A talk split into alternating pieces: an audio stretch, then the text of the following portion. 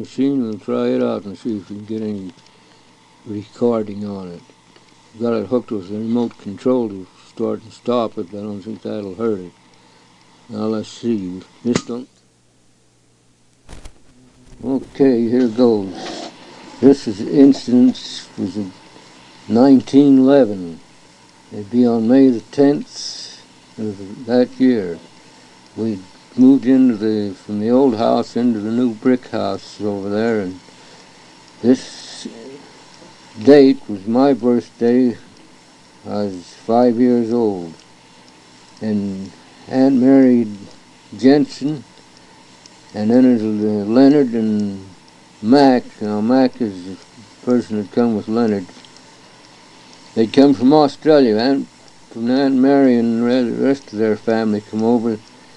They got into San Francisco the year of the earthquake, and uh, Leonard stayed over there, and him and this Mac, we call him, they'd worked together. They'd rather made salesmen, them boys, they absolutely.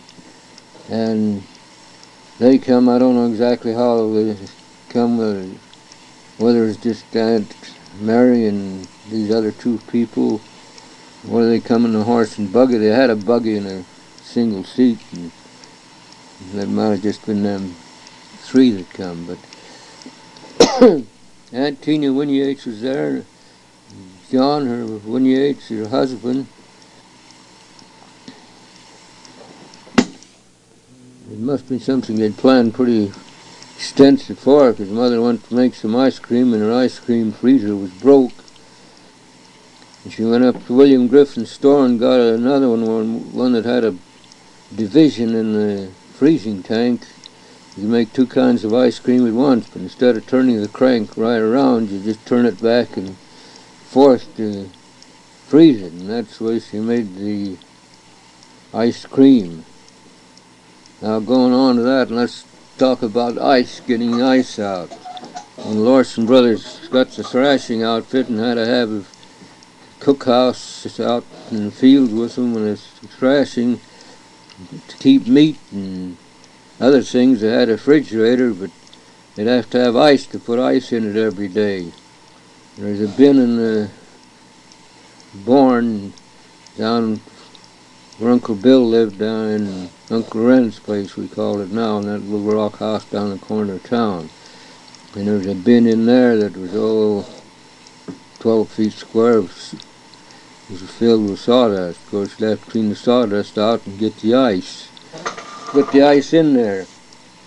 You got to go down to the river in the wintertime. Most of the time, they cut the ice out right where the old river bridge was. Cut up a load of Larson Brothers worked together to get that and haul it up in the sleigh and and slide these blocks in and stack them up in the that ice bin and then put sawdust all around them and that'd keep the ice they'd have ice to use in the cook shack and also get some ice once in a while and make some ice cream.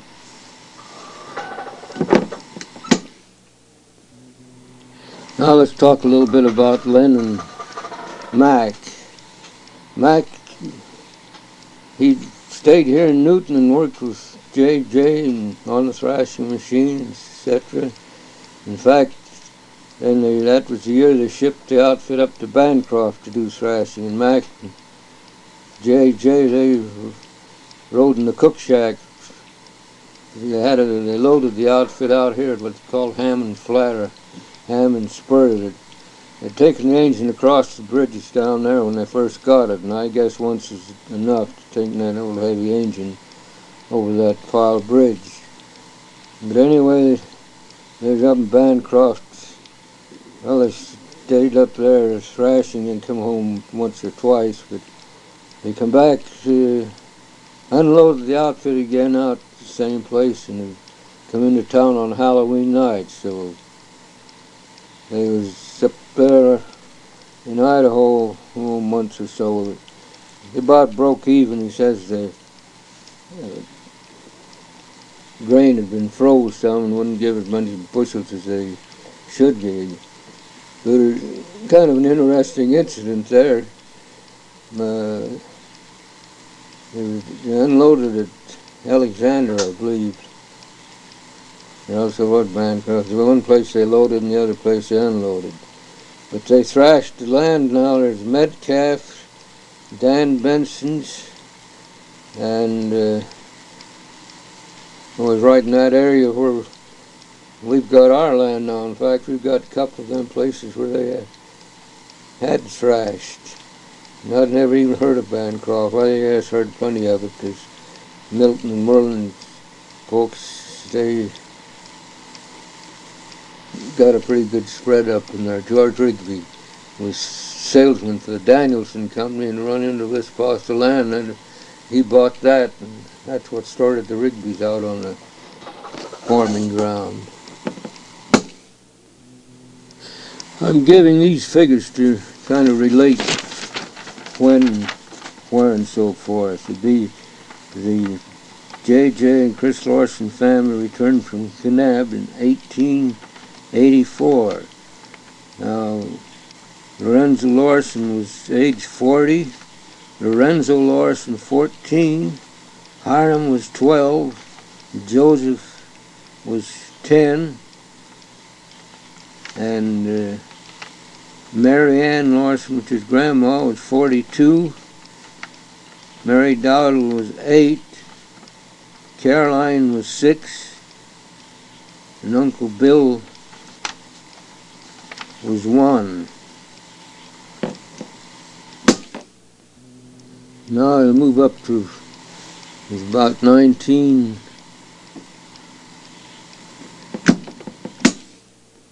1911 when he mentioned that mother was having that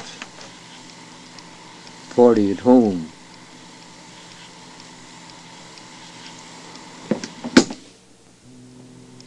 Max stayed in this country for a little over a year and then he went back to Australia. I don't know, he's quite a likable little fellow. I took a big fancy to him and he did to me. We got along good together and after he went back to Australia. He wrote letters to Dad every once in a while. I'd get a letter from him, and they kind of stopped once. So I wrote one too on the Mac myself, and kind of got him started going again.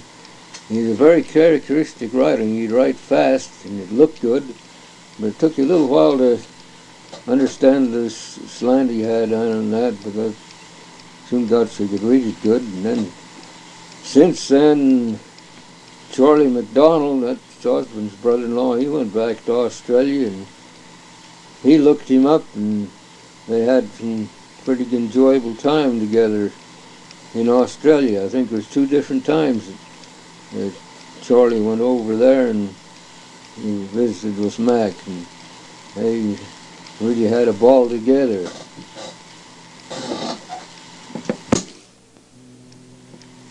You know, at this time in 1911, I was just five years old. And as Ambiva stated before, there's quite a few things that went around, on around here just at that time. Putting the water system in, and it was same year that they shipped the outfit up to Bancroft to thrash, as I said before.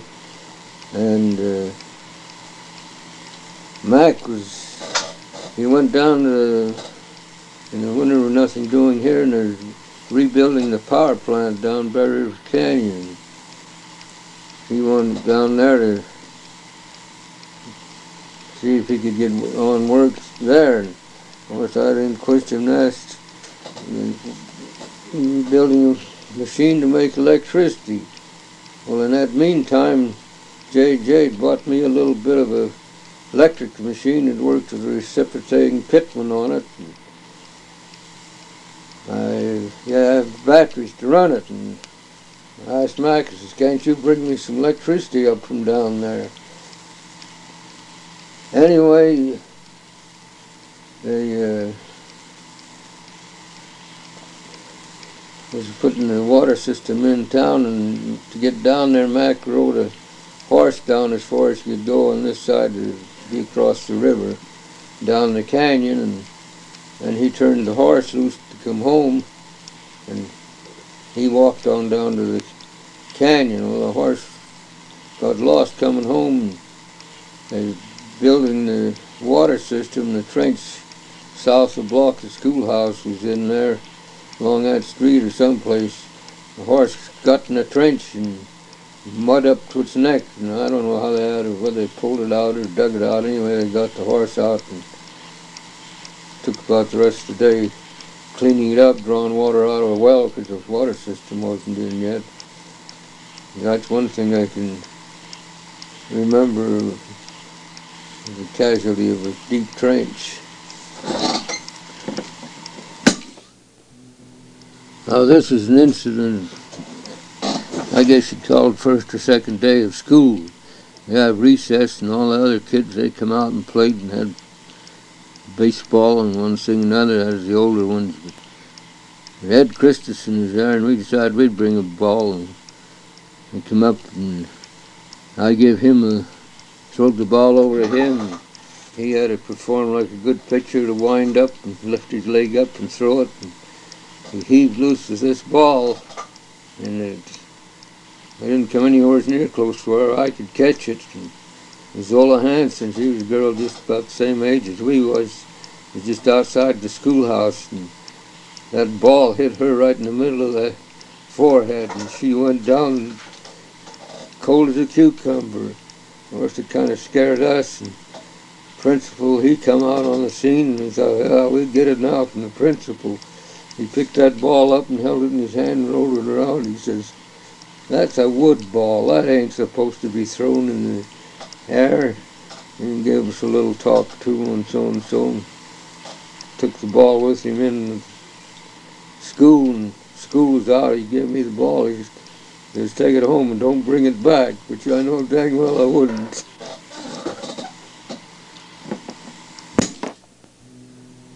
Now let's talk about the school grounds a little bit. That schoolhouse was built, finished in 1907 or approximately. There was a date on the front end of it, says Newton School and the date it was built. But all over in town, there wasn't any gravel roads, a little bit of gravel put on the sidewalk here and there. Not only private people had put it in, but there's long ways out to get gravel. There was no gravel put here. They called it Jack Nelson, but that was half dirt. You had to dig and look to find enough gravel to even be any good. And there some people I know. I went with Dad and I was just, just tacking along. I guess we'd go up there with a wagon and load up. A set of dump boards on the wagon and It's a pretty slow way to gravel anything. When they, uh, about that time or a little later, you see the road that used to go to Logan, you'd have to go down here by uh, south of town, across the creek, down there by the flume and wind over the old road we called it. But this they built a new road that went from connected right on here from the edge of town. Had an old Cat 60 and two graders behind it. And they graded the road and went right straight east till it intercepted the road that come from Logan north and south, out and uh, straight east from here. And they started hauling gravel on that road it was steep enough and gravelly enough it didn't get so muddy but the uh, roads here in town there's some of the lower places stayed wet all summer. Then the county took over to haul gravel. That was after World War One and there were some surplus trucks old dinosaurs and uh, Mort Rigby was county commissioner about that time. And he got got started to hauling the gravel on the road. And that was the first road to get the state road gravel from there and through town down to Cache Junction. Well, it mounted several years. In winter time, I never had anything to remove snow. in fact, they sold stuff for an automobile to just put under a wheel and axle and jack it up so it wouldn't set on its tires. They didn't know any more about tractor or tires than we did. But uh, when winter come, cars was over. You couldn't buck snow with them. No, you could put chains on and that, but it wasn't very safe to go. To Logan, you might not get back again. So they fought along with it for that way. There's a case of sicknesses. uh, once or twice that uh, take an individual and haul them out to as far as Malaga, and the doctors would meet them there and take them to hospital. There's no other way to get over there. He couldn't come from Malaga this way. I believe the road around through Benson Ward dried up a little bit before the clay stuff out there in Smithfield. Anyway, it's pretty well insulated, isolated. There's one good thing that was there, the uh, railroad, they ran a passenger train from Preston through Logan, through Cache Junction to Salt Lake. And come through a, a Cache Junction 7 o'clock in the morning. a person could go to Salt Lake do a day's shopping and that train got back from Salt Lake into Cache Junction at 7 o'clock at night. Ern Jensen, he fired on that run for some time. And then also along that time there's three different, there's well maybe two uh, trains, ping pong and whatever you want to call it, run from Cache Junction. First one get in from Preston into Cache Junction around 10 o'clock. And then there was another one, now they'd make a trip and go to Logan and come from Logan, get into Cache Junction and wait there for a train we called a 29. It'd come from Salt Lake around 4 o'clock. And then he'd go on it to Logan. He was going to high school, both for Logan and in Hyrum.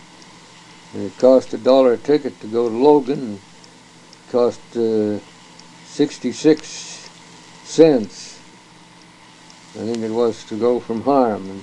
That was the hardest piece of change to keep is because you had to use every denomination there was to make the 66 cents.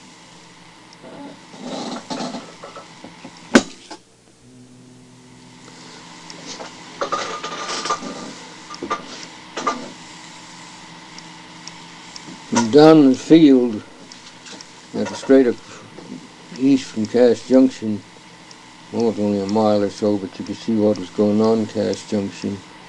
And the big thing was, it, it looks foolish now, but you see a train that reached from the uh, river bridge uh, into where the roundhouse was. That was the longest train to ever come through the junction. The engines they had, I don't know the numbers on them now too well, but they used the small engine to handle a lot of freight. Is what I've heard. It's one of the best branch lines that uh, Union Pacific had. And the first coal chute that I remember in Cache Junction to get the car of coal up in the chute where they could empty it and it went into bins in and then engine would drive by the side and pull down the chute and take on coal. And uh, They'd take a string of cars enough to reach from the ground and up to the full run in the coal chutes. It was kind of a trickly job where they'd have a break from there to give the signals to the engineer, you'd have to go back up from way north from the chute in order to pick up some speed and then just go the right speed and the right amount of power so you could stop the thing when it got up to the top or push it through the coal chute. It happened once or twice when they pushed the car on through the coal chute there.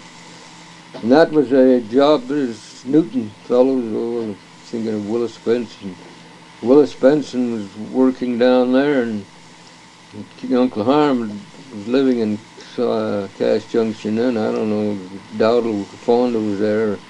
Anyway, these kids had all hold of hand galleys and singing going across the track, and here a train was coming.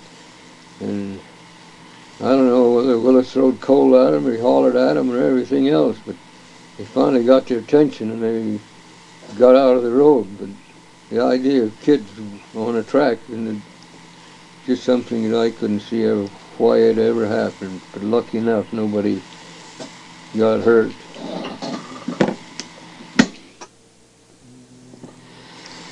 Well, let's follow through a little more on this coal chute deal. They uh, tried several ways to get coal up the thing. They built a small house right down and just to the south of the coal chute. Then they had a uh, link chain. This engine was a great big single cylinder thing, and when it to start it, they uh, pour some gasoline in a priming cup on top of it and turn the flywheel back as hard as as far as they could. And then right the back, it has called color pop matching, special match. They'd screw in a little receiver and to, to hit it on the head, and uh, that'd ignite the match, and the match would ignite the gasoliners in there, and boy, when that thing would shoot, you could hear it all over the country, and and it start going and the hit and miss proposition. Gasping for breath, I'm banging, banging, shake the whole country all the way around. They had control levers up in the top of the thing where they could put it in gear and out of gear.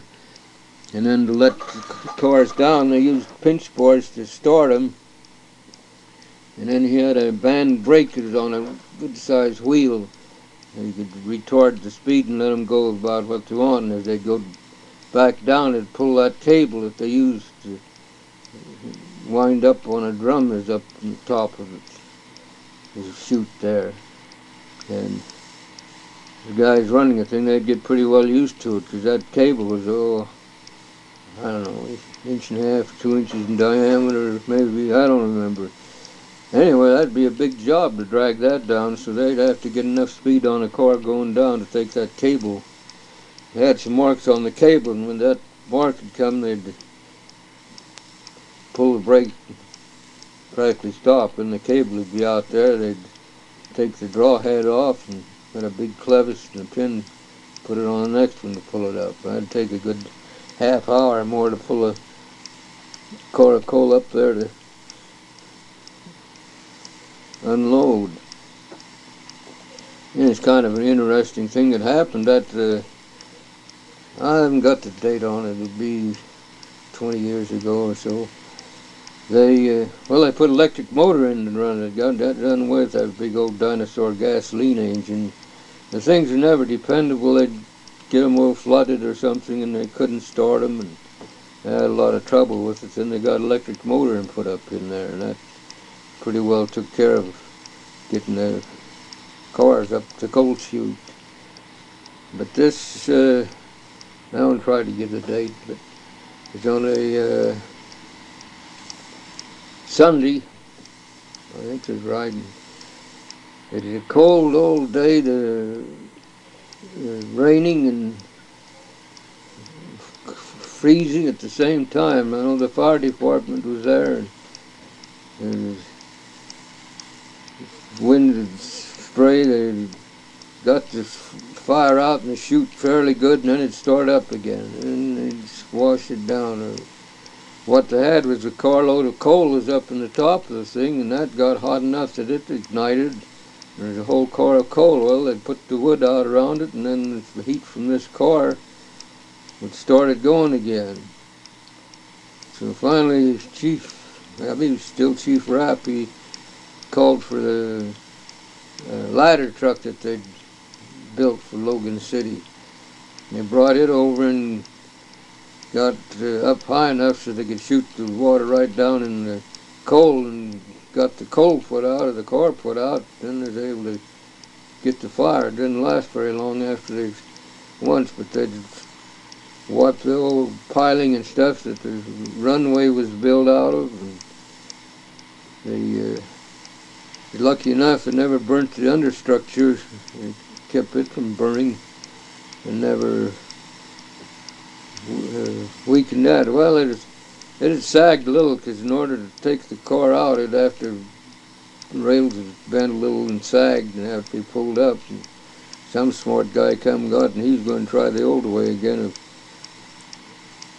taking some cars up and hook onto it and pull it down with an engine. But I guess the ones that used to uh, pulling the cars up or using an engine to go up and get them, they've long gone. And it, like I say, it's quite a tricky thing to know just exactly how to handle that thing. Anyway, he went up with the cars and whether a little miscontention among the men or what, I don't know. But anyway, they hit that car and pushed it right out over the end of the coal chute.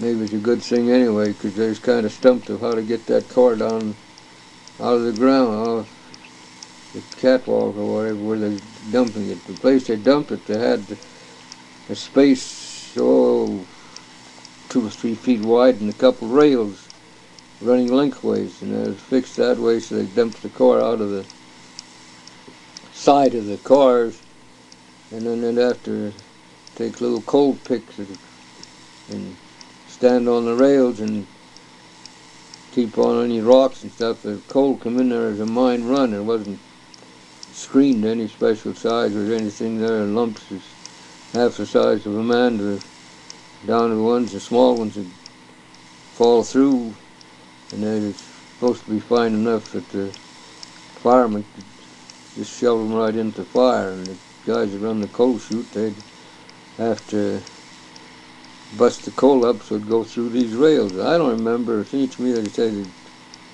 two or three cars a day, usually that's when the things was really using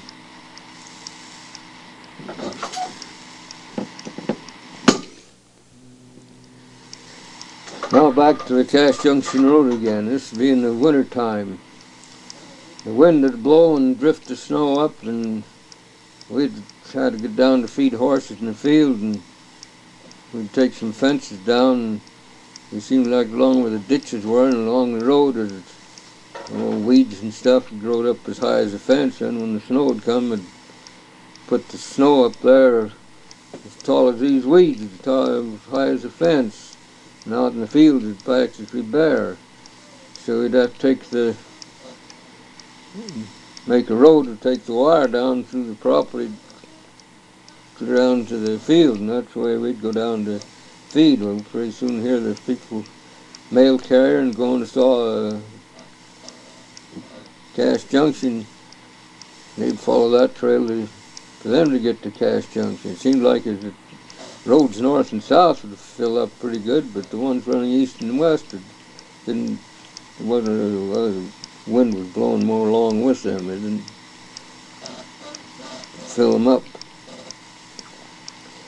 But in 1918, that's when they took mother over to the hospital, the snow was deep and uh, had been going with snow sleighs and the old sleigh would go up over a hump and then it'd dive down again and each time it'd go up over that hump it'd dig a deeper hole on the other side. It was almost unbearable to drive along the dang thing. And never had any uh, equipment for removing snow to speak of. Well, they had a, a little 30 cat and had a dozer on it, but that thing would get uh, didn't have enough power to pull the road. We got late in the spring and they called for some volunteers and I don't know how many teams they got down there ahead of it. But anyway, they'd pull the thing ahead about as far as they could go and then he'd start slipping, he'd back up and Vernon says he didn't need to worry about backing. He says when you put that thing in reverse and start backward, he said your horse would just automatically move. He didn't jerk it or speed it, but he took it nice and easy, the whole thing. But what he's relating to, what relation there was to power of that little cat and the team of horses pulled. Anyway, they spent practically the whole day fighting to get a road from Newton down to Cache Junction. But she was in the hospital, I remember, three weeks. I don't know. Anyway, the uh,